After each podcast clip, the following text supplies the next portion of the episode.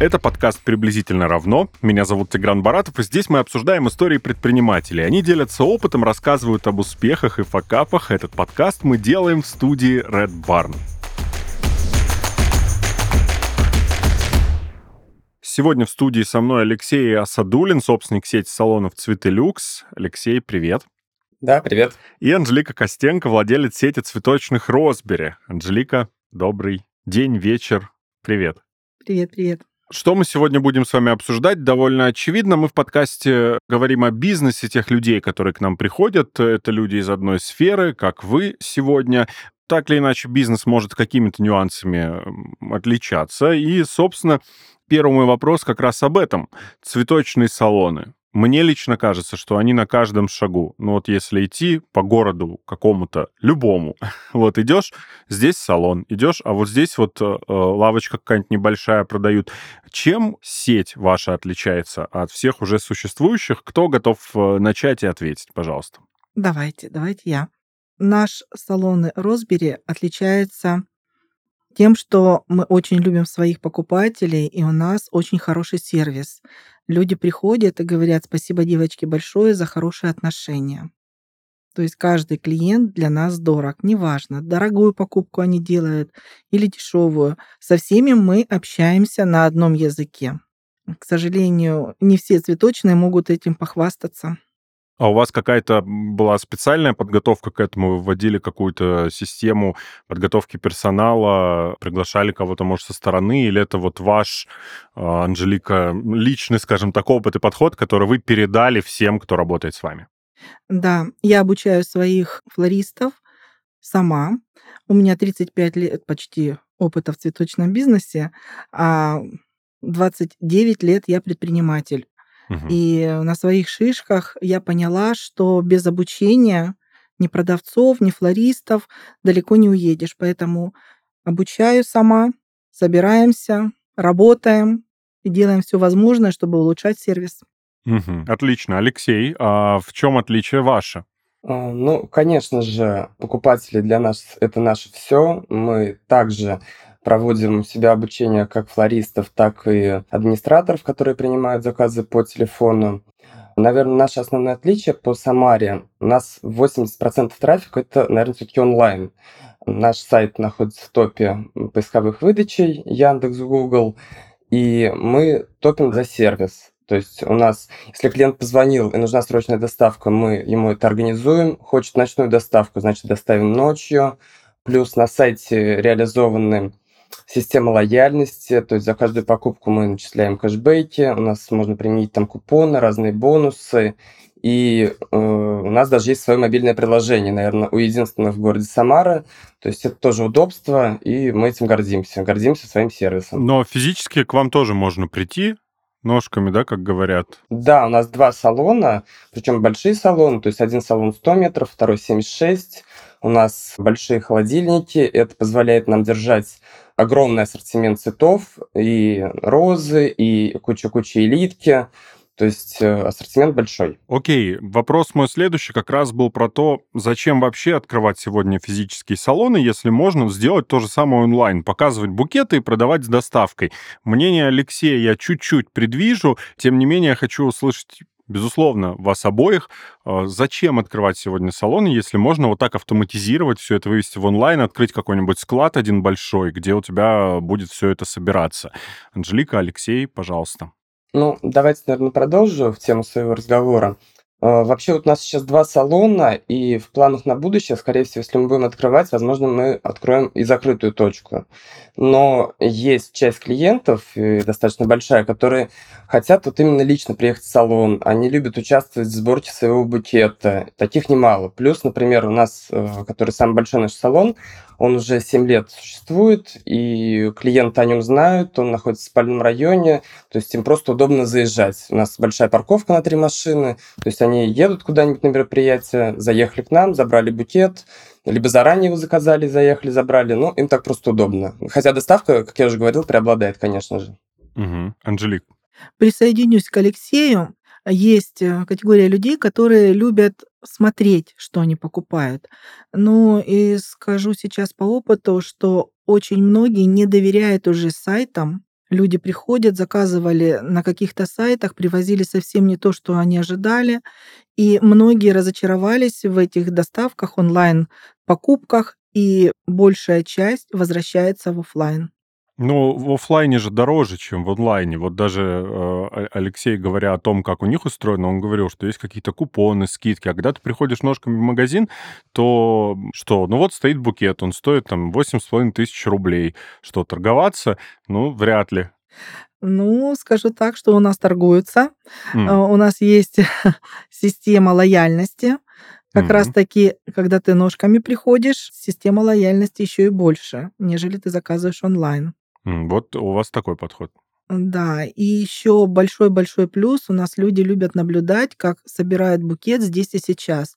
То есть, если человек приходит и говорит, я хочу вот из этого, из этого, из этого, из этого вазона вот этот цветок, то мы собираем прямо здесь и сейчас. Некоторые прям кайфуют от работы флористов.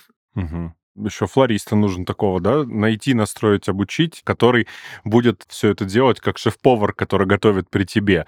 Не будет нервничать от того, что кто-то смотрит, как он собирает букеты. Но я бы нервничал. Да. Не знаю, как флорист. Да, приходят девочки, когда новенькие, у них шок. Работаем. У меня есть специальная система, по которой я обучаю. За три месяца никто не боится покупателей. Все хорошо. Скажите мне с точки зрения бизнесовой, ваш опыт и как у вас сейчас происходит э, в ваших сетях, обязательно ли включать что-то сопутствующее? В какой-то момент э, цветочные салоны перестали быть цветочными салонами, и они стали, ну, грубо скажу сейчас, цветы и подарки, да, то есть ты не просто букет покупаешь, но ты еще и докупаешь что-то в виде игрушек мягких или каких-нибудь сундучков или еще чего-то в этом роде. Почему это добавилось? Потому что без этого невозможно продавать столько, сколько нужно и зарабатывать. Рассказывайте, почему у вас произошло так, и если да, то почему? Произошло. Произошло сразу. Почему? Потому что э, у меня был опыт еще продажи не только в цветочном бизнесе, но и сантехническим. И я тогда еще в 2010 году поняла, что пустые полки не продают. Это же дополнительные товары, которые приносят прибыль. Места у нас достаточно. Ну, у меня вот один салон 70, другой 120 вот сейчас открываем. Ну, как бы забить все цветами это хорошо, но есть много места, которое пустует. Поэтому игрушки есть, статуэтки есть, и все вкусности, как мы называем, тоже есть. Те же самые шарики. Люди очень любят шарики, несмотря на возраст. Даже в 55 лет радуются, когда им дарят шары. Почему мы не будем удовлетворять спрос покупателя? Логично. Алексей, также логично все у вас э, происходило или происходит? Ну, вот на вопрос, почему мы стали это добавлять, ну, в первую очередь спрос рождает предложение, то есть э, люди сами хотят, чтобы цветы были укомплектованы какими-то шариками, вазами, свечками ручной работы.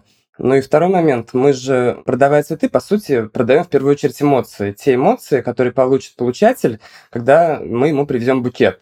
И Иногда у нас даже есть такая практика, что мы не только до продажи делаем того, что есть в салоне, но у нас э, заказчик некоторые просят, например, там золотое яблоко, не могу у них купить сертификат, там по каким-то причинам не получается. Если у нас покупают цветы, спокойно наш курьер может доехать до золотого яблока, купить сертификат в нем и дальше уже отправить все это получателю. Поэтому да, мы тоже делаем до продажи. Окей, okay. почему бы, собственно, и не делать этого, если, как вы оба заметили резонно, если есть спрос, значит, можно еще и это реализовать. Гурманы точно знают, как назвать ту или иную еду, но для простых обывателей даже различие между гренками и крутонами будет едва различимо. На самом деле они равны, но только приблизительно. И гренки, и крутоны изготовлены из хлеба, но технология их приготовления отличается. Гренки — это кусочки хлеба, поджаренного на масле или жире. Они могут содержать разные вкусовые добавки — сыр, зелень или какой-нибудь соус, сладкий или соленый. Гренки были изобретены очень просто. Люди не хотели выбрасывать черствые кусочки хлеба, поэтому нашли им другое применение. Оказалось очень удачно. Крутоны, в отличие от гренок, жарят без использования масла, либо просто подсушивают. Хлеб обязательно должен содержать внутри влагу, не становиться сухариком. Плюсом ко всему, крутоны не имеют никакого дополнительного вкуса, кроме хлебного. И то, и другое вы запросто можете приготовить дома дома. Это не займет много времени, а результат вас точно порадует. Например, вы сможете начать свой день с ароматной гренки, которую подадите с чаем, а на обед поедите суп с крутонами. Такое разнообразие сделает приемы пищи более интересными и вкусными. Также делает и спонсор нашего подкаста Paybox Money. Они предлагают своим клиентам 11 платежных методов, из которых вы можете выбрать наиболее удобные и эффективные лично для вас. Paybox Money — эксперт в области платежных решений для бизнеса. В компании знают все о платежах и помогают онлайн-бизнесу принимать и проводить оплату товаров и услуг, прием платежей с банковских карт, в том числе международных, бесконтактная оплата, платежи СБП, платежи с электронных кошельков, различные формы интерфейса оплаты, удобный личный кабинет, адаптируемые платежные системы. То немногое, что предлагает своим клиентам Paybox Money. А если у вас возникнут дополнительные вопросы, вы всегда можете обратиться в техническую поддержку или к персональному менеджеру. Заключайте договор и платите только за успешные транзакции. Ссылка в описании. А что произошло с ценами на цветы? Я, как обыватель и человек, который не то чтобы сильно часто покупает, но цветы, если делают это чаще всего там в подарок, я обратил внимание на то, что раньше это, например, не знаю, давайте так, года три назад я мог за две с половиной тысячи рублей купить нормальный букет. То есть даже пионы какие-нибудь, которые я люблю, когда они появляются, если кому-то дарить, то пионы, пионовидные розы, они же, да, то сейчас, ну вот, не знаю, когда у нас был вот сезон недавно опять, сейчас не буду врать, сколько месяцев назад, подходишь, говоришь, а почем, а вот такой вот букет тебе называют там восемь с половиной тысяч рублей за то, что ты когда-то покупал за, за три с половиной тысячи рублей. Тоже количество и ты такой, а почему цены так выросли? Что с цветами? Что с цветами? Действительно ли выросли цены или это мое ошибочное представление? И если они выросли, то почему? Можете рассказать? Да, цены на цветы, конечно, выросли, но они выросли в первую очередь из-за инфляции. Посмотрите, сколько стоил элементарно, наверное, булка хлеба три года назад. Я думаю, он тоже стоил на порядок дешевле. Но и второй момент. Все цветы, ну, иностранные, они зависят от доллара. То есть э, мы, например, в этом году за счет своих оборотов оптимизировали свои затраты на закупку и стали покупать их напрямую с Эквадора и Голландии коробками. И в нашем случае, скажем так, в этом плане мы сэкономили и смогли дать достаточно приятную цену своим покупателям. Но цены, конечно же, выросли. И если завтра доллар будет стоить 100 рублей, то, конечно же, и цветок э, там на 40-50% также вырастет. Соответственно, тут зависимость прямая от двух факторов. Это инфляция и курс доллара. Анжелик, да? Да, но это касается импортного цветка, а мы же еще работаем и местным. И есть вопрос, а почему же местные такие дорогие розы? Вот у нас в Краснодаре, да, выращивают э, в 30 километров от Краснодара, ну, казалось бы, должны быть подешевле. Но, к сожалению, производители хитрят, и э, если поднимается цена на импортный цветок, они тут же поднимают цену и на местный. Сейчас ситуация на рынке такова, что импортный цветок можно купить всего, я имею в виду, ну, эквадорскую, допустим, розу, да, э, всего на 7 рублей дороже, чем наш местный. То есть производители не дремлят, производитель делает очень большие накрутки на свои цветы. И перед праздниками любят поднимать цену. Уже начали поднимать цены. Не знаю, как у вас, Алексей, но у нас прям бегут, бегут, бегут, бегут вперед, вперед, вперед от закупки до закупки. Да, я вот с вами полностью, наверное, соглашусь. У нас тоже в Тольятти, например, есть теплица. И когда мы тоже них спрашиваем, почему у вас так сильно цена поднялась, когда вот э, буквально там, когда в начале года там по 100 рублей у нас доллар был, они такие, ну, вот так. Все, что они смогли нам ответить, по большому счету. И в праздники, конечно, производители, особенно российское производство, очень любят сильно поднимать цены. Потому что вроде как все равно никуда не денетесь и будете покупать. А, в этом плане мы какой нашли для себя выход? Мы берем стендинг, так называемое понятие, когда мы обязаны ежемесячно выкупать у Эквадора и Голландии определенные коробки, но стендинг позволяет останавливать цену. То есть мы по определенной цене весь год обязаны выкупать. И вот даже в празднике мы свой цветок, там, который в стендинге, получим по обычной нашей цене. Все, что выше возьмем, уже будет, конечно же, по повышенной цене, потому что это не стендинговая позиция. А, интересно, в перспективе какой-то, может ли быть так, что мы столкнемся с каким-нибудь дефицитом цветов по различным причинам, а, да, как это бывает в разных сферах. И, э, и если да, то это значит, что снова цены пойдут вверх. Или все спокойно, все нормально, цветы поставляются, выращиваются. Нам не стоит переживать, что они еще на в x2 раза вырастут в цене перед следующим праздником, еще и поэтому. Какие-то прогнозы, может быть, или у вас есть какая-то инсайдерская инфа?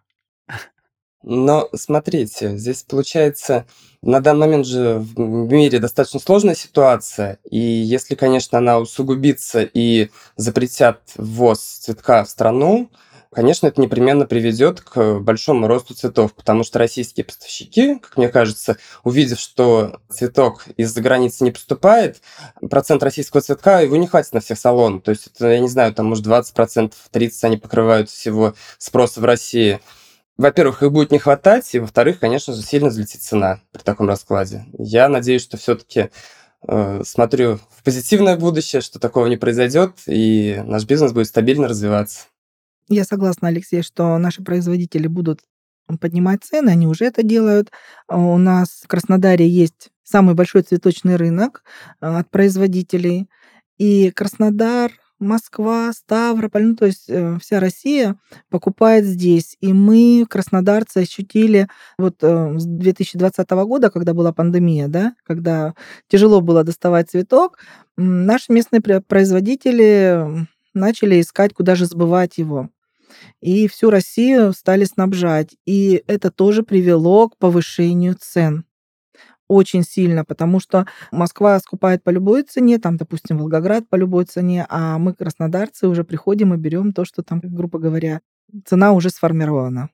Поэтому, я думаю, весь рынок цветочный будет примерно по одной цене и в прогрессии, расти в ценовой прогрессии. Ну, я скажу так, если бы я вдруг э, ожидал или сделал запрос э, на прогноз, а подешевеет ли э, что-то в этой сфере, это было бы глупо и странно, потому что какую бы сферу мы здесь не обсуждали в подкасте, я ни разу не слышал от гостей, что, ну, знаете, Тигран, в перспективе возможно, что услуга станет дешевле или товар подешевеет для покупателя. Нет, всегда, к сожалению, для, а может быть и к счастью, хотя не уверен, рост цены никак, собственно, собственно, напрямую не связано с тем, что вы будете зарабатывать больше, да, как э, предприниматель, потому что знаете, тратить вы тоже будете больше на закупку и на прочее, прочее. Давайте перейдем к вопросу глобальному. А стоит ли в России сегодня открывать подобный бизнес, такой, как у вас? Вот сейчас нас слушает кто-то, кто мечтал, и вот сейчас подошел к моменту вдруг, что может себе это позволить, или хотел бы рискнуть и попробовать. Что бы вы сказали людям, которые думают э, об открытии бизнеса, как у вас сегодня в России? можно не, не сдерживаться. Я к тому, что бегите, глупцы, тоже подходит ответ. В смысле, не, не открывайте цветочный салон. Что вы можете сказать? Я скажу, знаете, что мы упаковываемся во франшизу. Mm. Вот перед Новым годом уже ну, почти упаковали, чуть-чуть там осталось. И в декабре месяце мы сами взяли еще аренду на один цветочный магазин на 120 квадратов. Соответственно, я не боюсь открывать, и люди, которые хотят открывать, пожалуйста, открывайтесь. Единственное, что могу посоветовать, либо под франшизой открывайтесь, либо пройдите обучение цветочному бизнесу, потому что ну, ко мне обращаются мои коллеги, и я как наставник работаю в цветочном бизнесе и вижу очень много ошибок, которые допускают люди, которые можно избежать на старте. То есть кто хочет открываться, открывайтесь. Только найдите наставника, который вас правильно проведет, да, ну, либо франшизу. Алексей, ваше мнение? Смотрите, мы, в принципе, тоже э, в этом году только открыли свой второй салон, но мы его открыли, имея уже определенный опыт, имея онлайн-трафик и Э, верно заметила моя коллега, что открывайтесь с умом. То есть вот у меня есть такой пример, наверное, он будет показательным. Когда человек, э, это в нашем городе, он от, решил открыть салон цветов, это было года четыре назад, когда вообще еще там кризисов как таковых не было, Ему просто сказали, цветы – это легкий бизнес, давай сейчас откроем, и все будет круто. Перед праздниками он открывает э, цветы, э, берет кредит, в проходном месте вроде бы открывает салон, но без знания дела он покупает кучу цветка, там то ли 3, то ли 5 тысяч роз, я не знаю, на 8 марта или тюльпанов. Итог. Продает, конечно, он там даже тысячу не продал, у него большое списание, и к апрелю человек просто закрывается, имея огромное количество кредитов и долгов. К чему я сказал этот пример? Что действительно открываться надо э, с умом, надо просчитать свой бизнес. В идеале, конечно, иметь подушку безопасности на 2-3 месяца, чтобы вы могли спокойно работать, понимая, что у вас, скорее всего, может не быть клиентов, то есть вы должны обеспечить зарплату сотрудников, должны обеспечить там арендный элементарный платеж, то есть э, к этому надо подходить. Это не легкий бизнес, как иногда вот пишут в интернете, ой, что там цветочки открыть. Нет, это прям серьезно такой бизнес, причем здесь есть понятие такое, как списание, что если вы цветок в ближайшие там 3-4-5 дней не продали, скорее всего, вы его выкинете. Это надо понимать. И, в принципе-то, открывать можно. Еще бы я, наверное, посоветовал перед открытием э, прокачать все-таки себя немножко в онлайне, в плане того, чтобы там элементарно группу можно создать, там посмотреть, как реклама в ней работает, элементарно сайт уже, чтобы был, и там в том же Яндексе, например, рекламу запустить на него в день открытия, или даже заранее, посмотреть, какой отклик от этой рекламы. Ну, то есть вот как-то так. С умом, с мозгами открываться в целом можно. Окей, давайте перейдем тогда к вашему опыту. С какими сложностями вы столкнулись к такому опыту сейчас тезисному, да? Вот вы, когда открывались, самый первый салон, если сможете вспомнить сейчас вы да, те трудности, с которыми вы столкнулись, потому что я понимаю, что очень-очень много всего происходит постоянно, когда речь идет о предпринимательстве. Топ-3 трудностей, с которыми вы столкнулись в самом начале, на которые стоит обратить внимание, тем, кто с ними еще не столкнулся, но, скорее всего, это произойдет. Что это? Не заметили вот это? Забыли про это? Не подумали вот об этом? А, кто готов представить свой топ-3? Пожалуйста. Ну, начнем с того, что я открывался вот как раз-таки именно из онлайн, то есть у меня к моменту открытия первой точки уже был онлайн-трафик. И когда я открылся, в этом плане уже с первого месяца у меня пошел плюс, потому что трафик был. Но какие ошибки были? Первое – это при открытии бизнеса, так это наша первая точка была, мы тут наняли, значит, дизайнера, дорогой ремонт сделали, стены, там что-то какой-то мраморной штукатуркой, чем-то. Ну, то есть в общий ремонт вложили много денег. В результате нам не хватило денег на открытие на красивую вывеску хорошую, купили мы дешевую. Мы купили там какой-то бушный ноутбук и бушный телефон. И, конечно, это вот ключевая, наверное, ошибка, когда лучше вы еще не знаете, пойдет у вас первое помещение или не пойдет. И вкладывать сразу туда дорогой ремонт нет смысла, потому что вы его с собой не унесете, эти стены.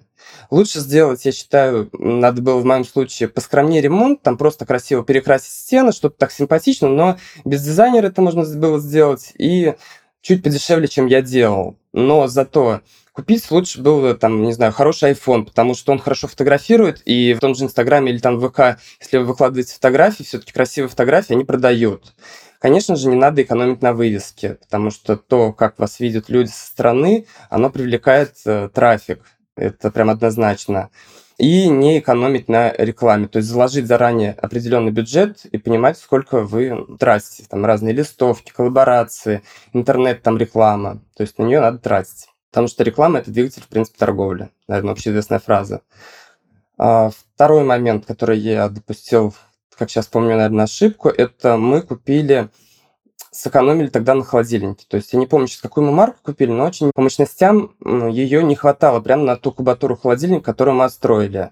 Ну и как результат, конечно, буквально, наверное, через полгода нам пришлось менять холодильник. Это все встало в определенную денежку. Вот этого бы, конечно, лучше не делать. Угу. Вот. Ну и третье, вот тоже по рекламе, наверное, скажу такой момент, что мы, когда рекламу запускали в Яндексе, сначала обратились к одному подрядчику, у нас не пошла эта реклама, там минуса пошли по рекламному этому бюджету, и подумали, что реклама именно в Яндексе не работает. Но не подумали о том, что скорее у вас есть такая вероятность, ведь, что подрядчик просто плохой, что это он плохо настроил рекламу. И мы где-то полгода не использовали этот канал рекламы. И когда через полгода нам другой подрядчик настроил эту рекламу круто, блин, ну такие локти кусали. Ведь мы полгода, по сути, потеряли часть прибыли, потому что для себя сказали, дали крест на этом канале, сказали, он не работает. То есть э, тестируйте рекламу, и реклама всегда работает. Очень важно, чтобы ее настраивал профессионал. Спасибо, Анжелика. Вот прям Алексей топочки все назвал, но я хочу добавить немножко. Это работа с персоналом.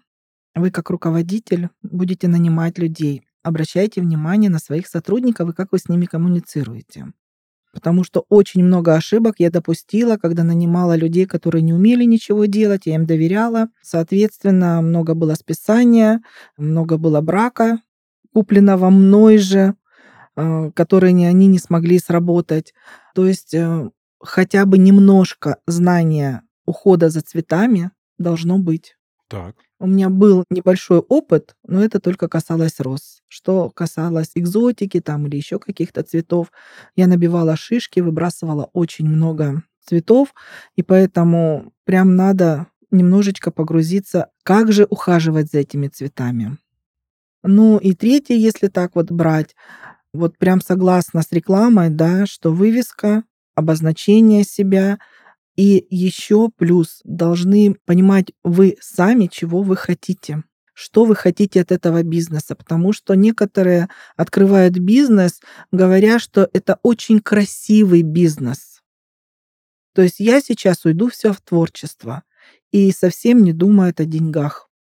Вот здесь э, надо определить, вы про творчество или про деньги. Алексей, Анжелика, вот теперь, когда вы еще и перечислили к тому же трудности, с которыми столкнулись вы лично, и с ними можно столкнуться, самое время понять, а стоит ли игра свеч, да, как говорят, сколько вам бизнес в месяц приносит денег? Достаточно ли для того, чтобы чувствовать себя не только счастливым предпринимателем, но и человеком, да, и что-то как-то обустраивать не только свои любимые салоны, но и свою э, жизнь.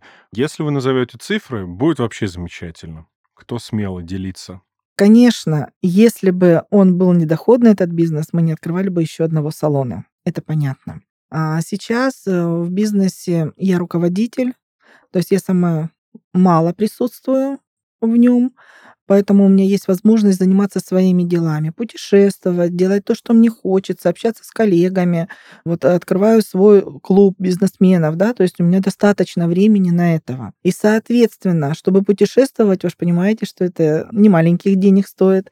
Поэтому если сказать, сколько зарабатываешь, ну, с точки, если брать, да, смотря какой точка, смотря какой объем, сказать свою вам прибыль со всех салонов или от и до примерно? Давайте со всех салонов. Можно среднюю. Я понимаю, что цифра может меняться в зависимости от сезона и так далее. Ну, средняя, да, там, не знаю, 300 тысяч, 300 миллионов. 300 плюс, а, смотря какая точка. Если точка там, допустим, до 50 квадратов, это где-то 350. И опять-таки, вот а, мы говорим сейчас о прибыли. Прибыль меня как предпринимателя да, сколько, или прибыль сколько салона? Вы, сколько вы забираете себе как предприниматель? Потому что люди, которые э, идут в бизнес, а, они, вот. по крайней мере, те, с кем я имею удовольствие общаться, они говорят, ну сколько там можно заработать? Вот открою я там типографию, ну 150 тысяч, вот я там SEO посчитал, 150 тысяч чистыми я заработаю. Так зачем мне ее открывать, говорит человек, если я эти 150 тысяч там на крипте подниму? Это я к чему? Это я вот к цифрам как раз, да? К тем, которые человек считает, сколько заработает он. Потому что это же бизнес. Понимаете как? А, некоторые предприниматели выбирают все из своего бизнеса. Да, есть такое тоже, да. Вот. А, я не практикую это. Я беру 50% от прибыли, угу. а 50% на развитие бизнеса оставляю. Поэтому я вам озвучила свою. Хорошо, разумно. Алексей, по цифрам сделайте нам расклад. Да, из месяца в месяц, конечно, суммы варьируются. Где-то с двух салонов у нас оборот сейчас составляет примерно от 4 до 5 миллионов в хорошие месяца, по крайней мере. Вот, но мы также, как я уже говорил про подушку безопасности, то есть она у меня всегда есть, и я также всегда откладываю часть прибыли на подушку безопасности, на то, когда там был ли тот же коронавирус, или завтра, не знаю, доллар резко до 120 рублей уйдет, чтобы не вставал вопрос о закрытии бизнеса, а спокойно можно было какое-то время выживать на подушке безопасности. Угу. Здесь я могу сказать, кто хочет заняться бизнесом, кто нас слушает сейчас, он от цифры в 4-5 может уже поскакать, посчитать и для себя понять, о какой сумме идет речь, сколько человек может заработать персонально, а если не может посчитать, то и бизнес открывать не надо. Вот так вот я скажу грубо. Итак, главный совет от вас коллегам э, и будущим коллегам в этой сфере, может быть, вы можете нынешним коллегам дать э, какой-то совет или рекомендацию, или напомнить что-нибудь. Так тоже иногда бывает в нашем подкасте. Что бы вы сказали в финале? Ну, я, наверное, коллегам, которые сейчас в бизнесе, хочу пожелать, конечно, хороших праздников, хорошо отработать, но и также научиться считать свои деньги, потому что некоторые, к сожалению, не понимают, сколько они зарабатывают. Они далеки от того, чтобы понять, а приносит ли бизнес прибыль. Поэтому, коллеги, пожалуйста, научитесь считать свою прибыль, научитесь вести бизнес, а не только делать красивые букеты, потому что это тоже немаловажно. А тем, кто хочет открыть бизнес, не бойтесь. Все очень даже хорошо. Только надо это делать правильно. Так, окей, хорошо, Алексей, а что, что ты скажешь? По э, своим коллегам, конечно, я также хочу пожелать им удачи в предстоящих праздниках, чтобы отработали хорошо, качественно, четко.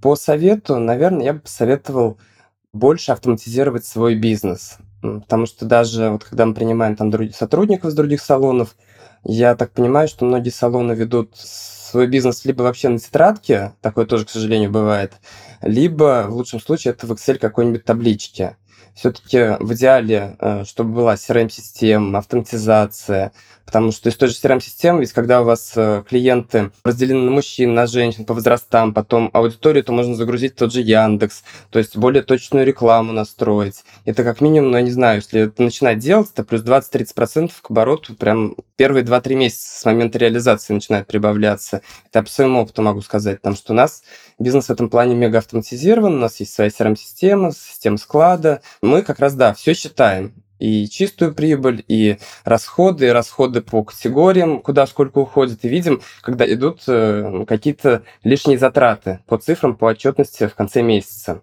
Совет, наверное, тем, кто только собирается открыться, надо в первую очередь решить, а нужен ли вам бизнес. И если нужен, надо поверить в себя, надо идти к своей мечте, но одновременно надо, конечно, это делать с умом, надо все просчитывать, потому что бизнес – это о цифрах.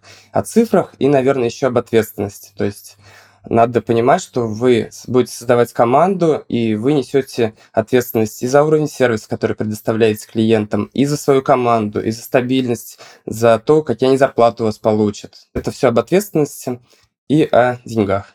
Что я могу сказать, Алексей Анжелика? У нас э, приблизительно равно в смысле того, что мы с вами, благодаря вам, такой, мне кажется, хороший, положительный заряд смогли сегодня дать всем тем, кто об этой сфере задумывался. За это вам спасибо, в частности. Алексей Асадулин, собственник сети салонов «Цветы Люкс», Анжелика Костенко, владелец сети цветочных «Розбери». Спасибо вам большое, что были с нами. Спасибо большое, коллеги. Спасибо большое. Это был подкаст «Приблизительно равно». Всем пока.